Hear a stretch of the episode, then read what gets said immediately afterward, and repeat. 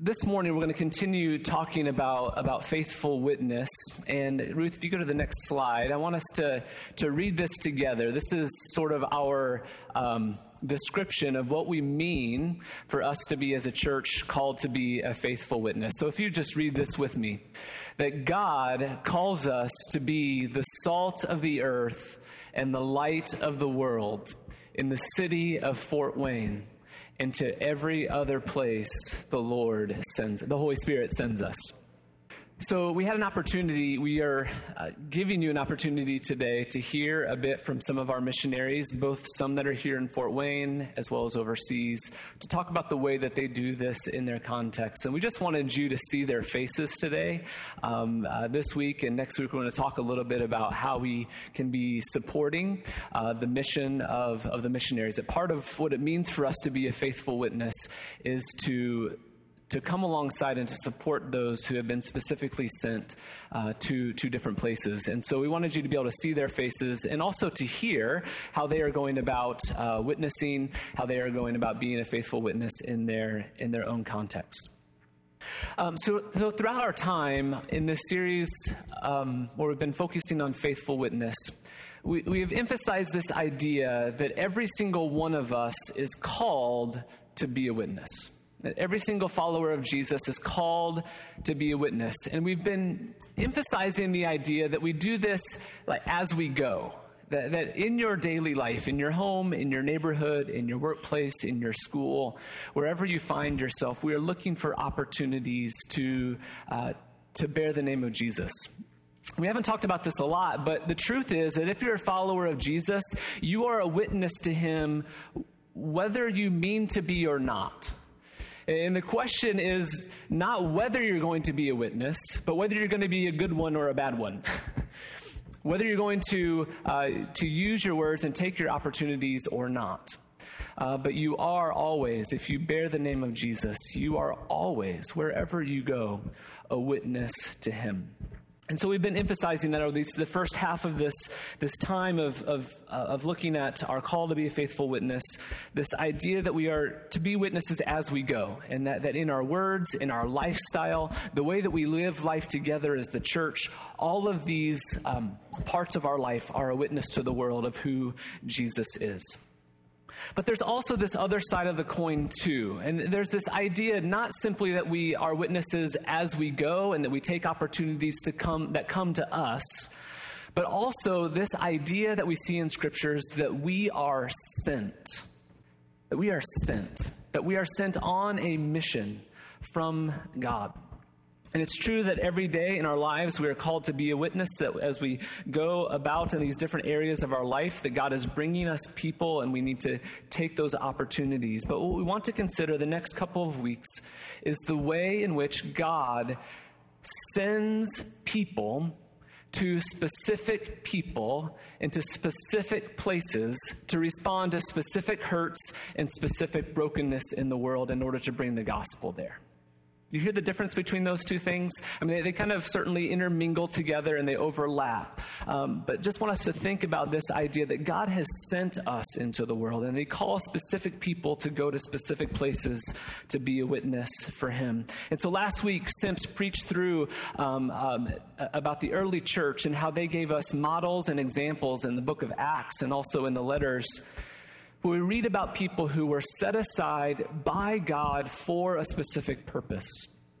And that the church recognized and understood that these are people who are set aside to go to this specific place, to minister to these specific people, and to bring the gospel to these specific places. And so we heard about um, in Acts chapter 13 how uh, the first missionaries that were sent out were, were, Paul and Barnabas, who were sent out from the church to go and to, uh, to bear witness to the gospel among the Gentiles throughout the Roman world. And so they, the, the church acknowledged and recognized Paul and Barnabas have this specific calling on their life.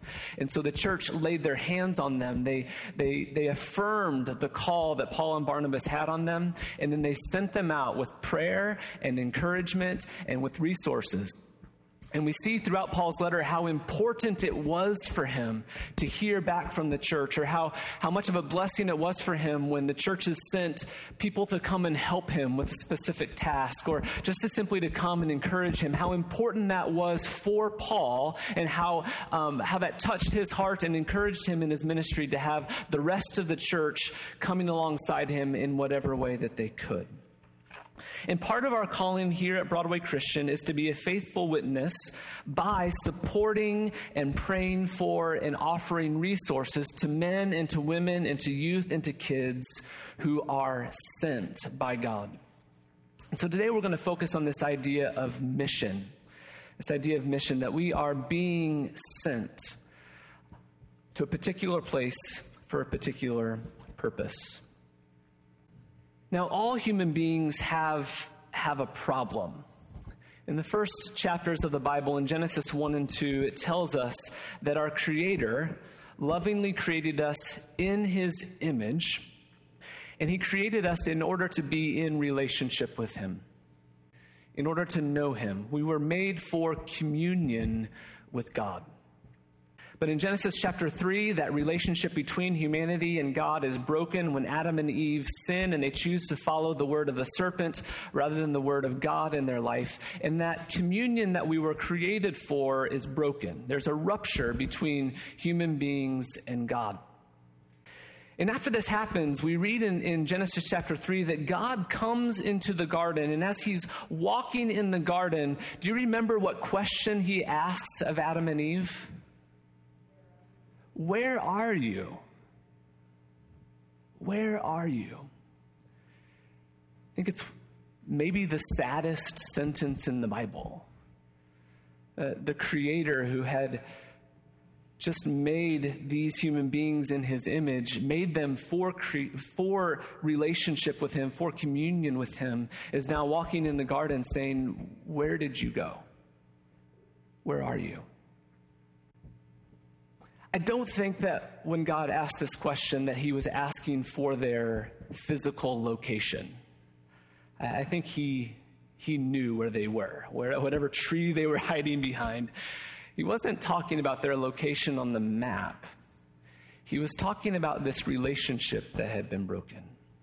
Where are you, Adam and Eve? You were made for communion. You were made for a relationship with me, but you're not here with me anymore. Where are you? All of the problems that we experience as human beings in the world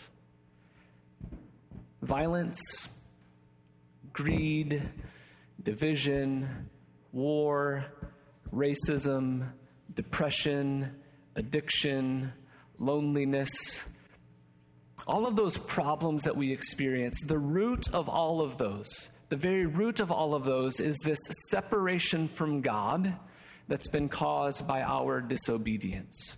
This is the source of all human hurt and human problems. And so, when you are flipping through the newspaper every day, or you're watching um, the news, or, or on social media, and you see the problems that are going on in the world, remember that the root of all of that is our disobedience. And what I would like for you to do for a moment is to consider the pain and the brokenness of, of the world. And I just want you to get specific for a moment. I would like for you to consider what is the, the pain of our world or the brokenness of our world that really moves your heart. When you see something, it's something that causes you to stop to, to, perhaps cry, to, to perhaps want to do something. Maybe sometimes you want to do something, but you don't know what to do. For every single one of us, I think there are different things that, that break our hearts for what we see in the world. And I'd just like for you to take uh, a minute in silence and to just consider what is it in our world that breaks your heart? What part of our, our broken experience of uh, of God and the way that that manifests itself in our relationships and in our, in our governments, in our nations, in our world, um, how that brings about violence and crime or whatever it may be. Just consider what it is, what is it that moves your heart? just want to say very clearly that the root of that problem, of that brokenness, whatever it is, that in some way, somewhere, it's caused by, by human disobedience to God. It's living out of line, out of step with how He has called us to live as individuals and as a human community. And these problems, we need to say first, are not problems that we can solve on our own. They are problems that require a divine solution. And what is needed for each one of us is reconciliation with God. That's where the, the solution to these problems begin is reconciliation with God. And that is a work that only God can do. And thanks be to God, He has done it in Christ. So if you would turn with me to Colossians chapter 1, 21 and 22, I want to talk about the work that God has done in order to bring about this reconciling work. And then as Colossians 1 continues on, we, we hear about the way that Paul then feels called to join in with what God is already doing and to be a part of the body of Christ in his own ministry. And so let's begin with uh, verses 21 and 22. And in these verses, it talks about what God has done in order to begin to heal this division between um, uh, himself and humanity. So, Colossians chapter 1, verses 21 and 22. Paul writes, Once you were alienated from God, separated from Him, broken from Him, that, that rupture, that's what he's describing here. Once you were alienated from God and were enemies in your minds because of your evil behavior. But now He has reconciled you by Christ's physical body through death to present you holy in His sight, without blemish, and free from accusation. Every one of us shares in this separation from God that Adam and Eve experienced in the garden. Every single one of us, I would suggest, have this part of our heart where we are hearing God say, Where are you? Where are you? And Paul reminds us in these verses that through Jesus we can be found by him. That when we place our, our faith and our trust in the work that He has done to forgive us of these sins and this evil behavior, that we can then be found and be in His presence again. So He's no longer asking, Where are you?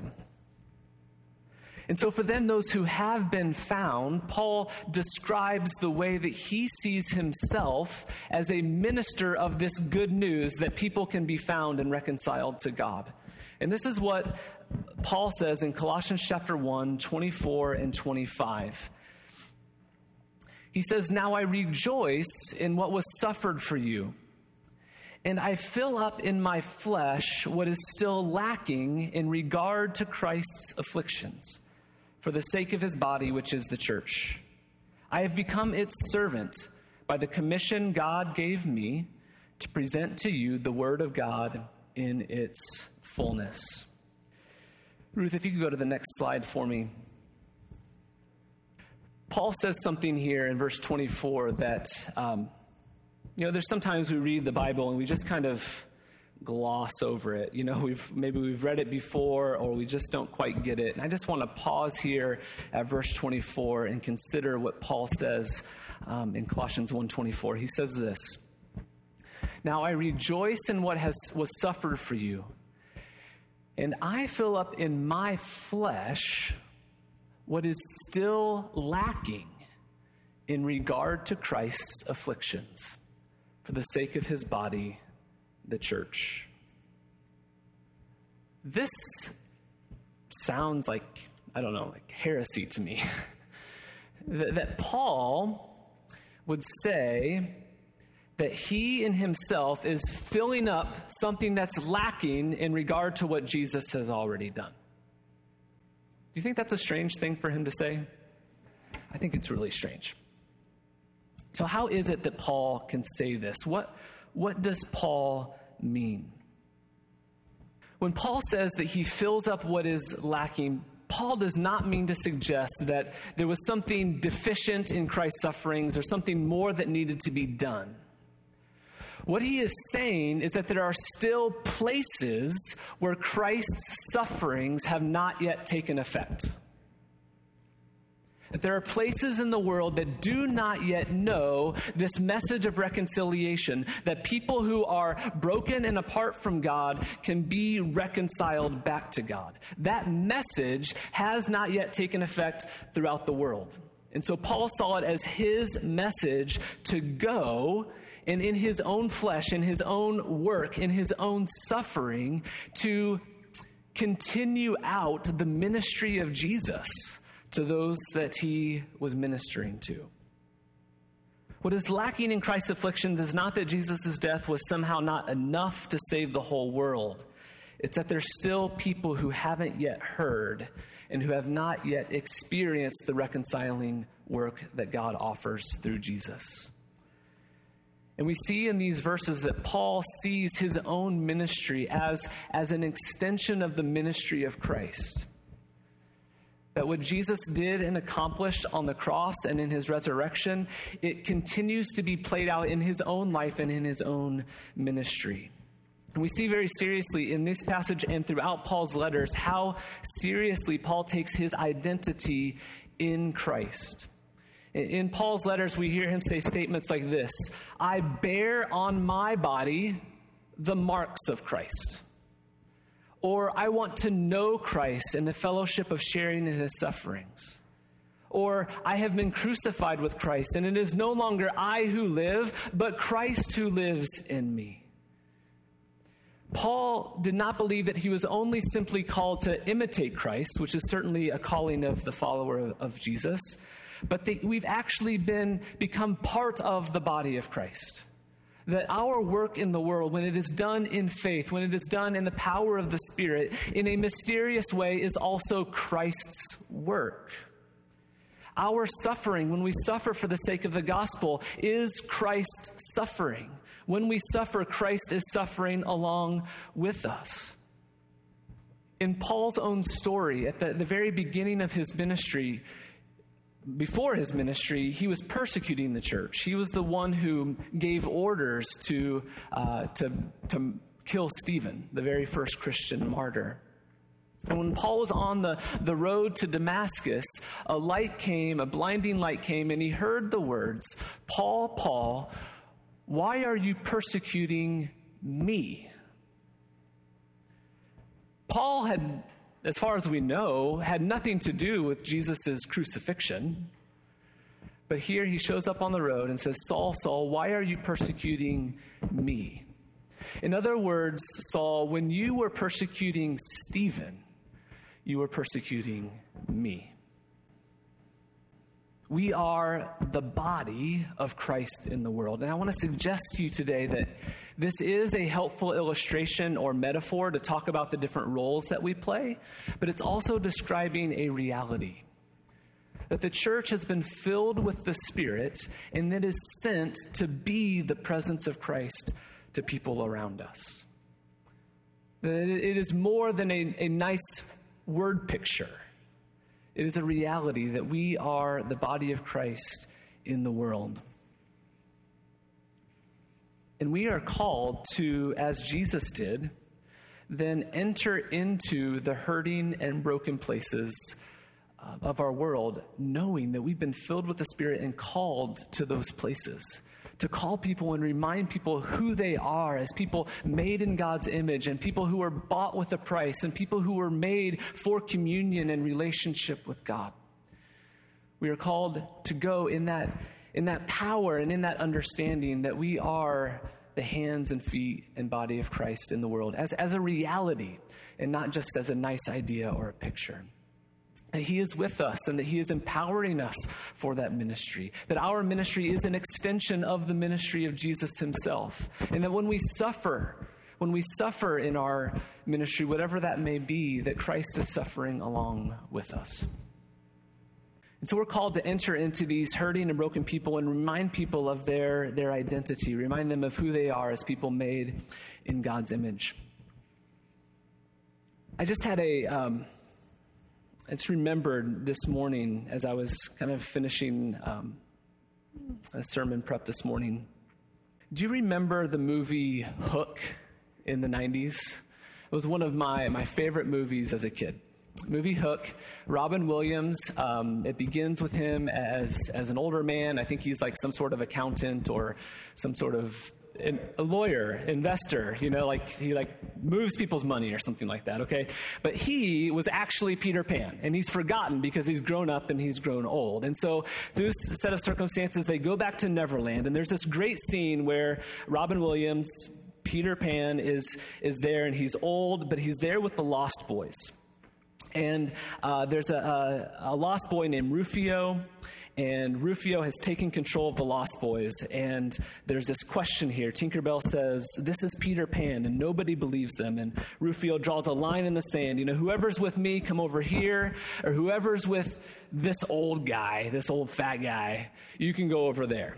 Okay, and so all the, all the kids, all the Lost Boys run over, and they're with Rufio because he's their leader. But there's one little boy and he stays behind. And Peter Pan, he's, he's, he's, he's on his knees, and the little boy comes and he begins to touch Peter Pan's face. And he kind of like removes the wrinkles and pushes his eyes back and kind of makes him grin a little bit. And then the, he's there and he finds him and he says, There you are, Peter.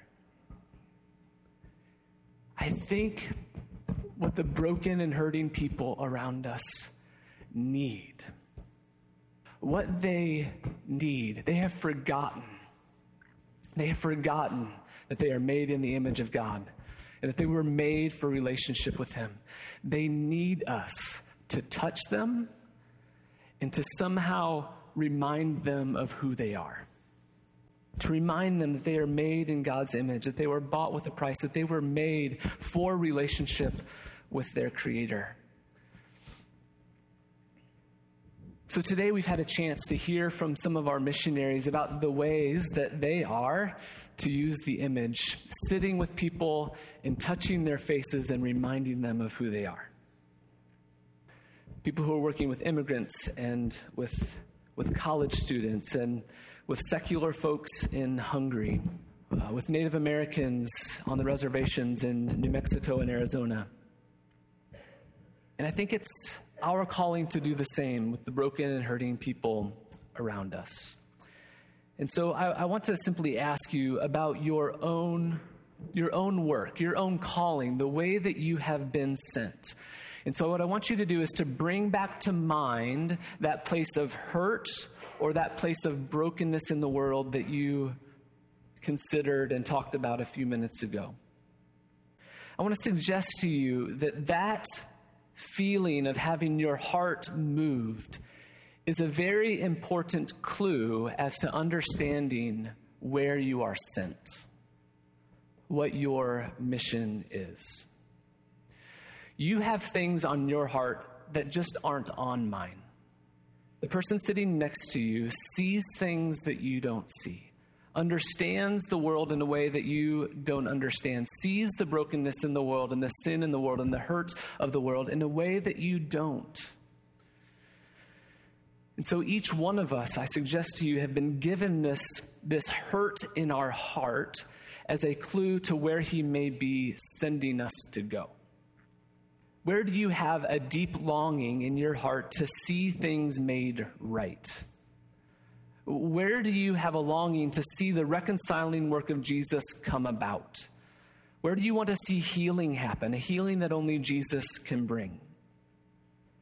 For Paul in his life, he looked back his, his circumstances and he realized that the, the ways that God had prepared him before he came to know Jesus prepared him for a specific mission. And God gave Paul a heart for Gentile people, people who were outside of the nation of Israel, and said, These people need to be connected to Jesus in some way. And so Paul dedicated his life and was sent by God to travel throughout the Gentile world, the Roman world, and to set up churches in all of the major cities throughout the Roman Empire so that the body of Christ could take root in each of those cities. That was his calling, something that moved his heart, and that God then sent him on a mission to address. And so we've been encouraging you over the last few weeks in your in your small groups and then here on Sunday mornings is to consider your own personal biblical mandate. what scripture verses or what biblical stories have been important to you. And what I would like for you to do this week is to consider these two things. First of all, what is the, the hurt or the brokenness in the world that moves your heart? And how does that connect with these scriptures or these stories of Jesus' life or these Old Testament stories? How do those two things intersect and connect? And begin to ask God to show you how might you be calling me to go and to be a part of the work that you want to do in this broken part of our world. Does that make sense? To take God's words to you, his very specific words that have been important to you, and then also tr- and trust that God's been a part of all of that. That you don't just remember that memory verse on accident while you've forgotten all the others, that there's something there for you to trust that God's a part of that, and to trust that also that God's given you this burden, this longing to see things made right, and to begin to ask where the scriptures and your own uh, broken heart, where those two things come come together. And so I just want to take a few minutes to pray for you and to really ask the question um, where are you and I being sent? Where is, what is God's mission for each one of us? And to ask that He would show that to us, begin to show that to us today if He is not already. Let's pray together. Lord, I pray for, for each one of us that we, whether it's the first time or whether we've known your calling in our life for, for decades, Lord, that we, that we would be faithful to respond to your call. Lord, wherever, wherever we are, Lord, I, I pray for each person here in whatever circumstance they find themselves in, that, Lord, that they would see where you're calling them to go and to, to be people who sit with people and to remind them of who they are as people made in God's image and who have been reconciled to God, made for communion with you. Lord, I pray for anyone in the room today who may be feeling a, a call to full time mission work somewhere Lord, if you are, are doing that, Lord, I pray that you would give them the courage to say yes to that. Lord, I pray that we would take uh, very seriously your work in our life, that you have that you have spoken to us through your word and you have spoken to us by your spirit through breaking our heart for things that break yours. Lord, I, I pray that you would lead us into places where we can be your ambassadors, ministers of reconciliation, people who fill up in our own flesh what is still lacking in regard to the work that you've done and that you want to do. Lord, I pray that we would take seriously our calling to be the body of Christ, to be the presence of Jesus to people. Lord, I pray that you would make us faithful witnesses here in the city of Fort Wayne and to any and every other place that the Holy Spirit sends us. Amen. Amen. For each one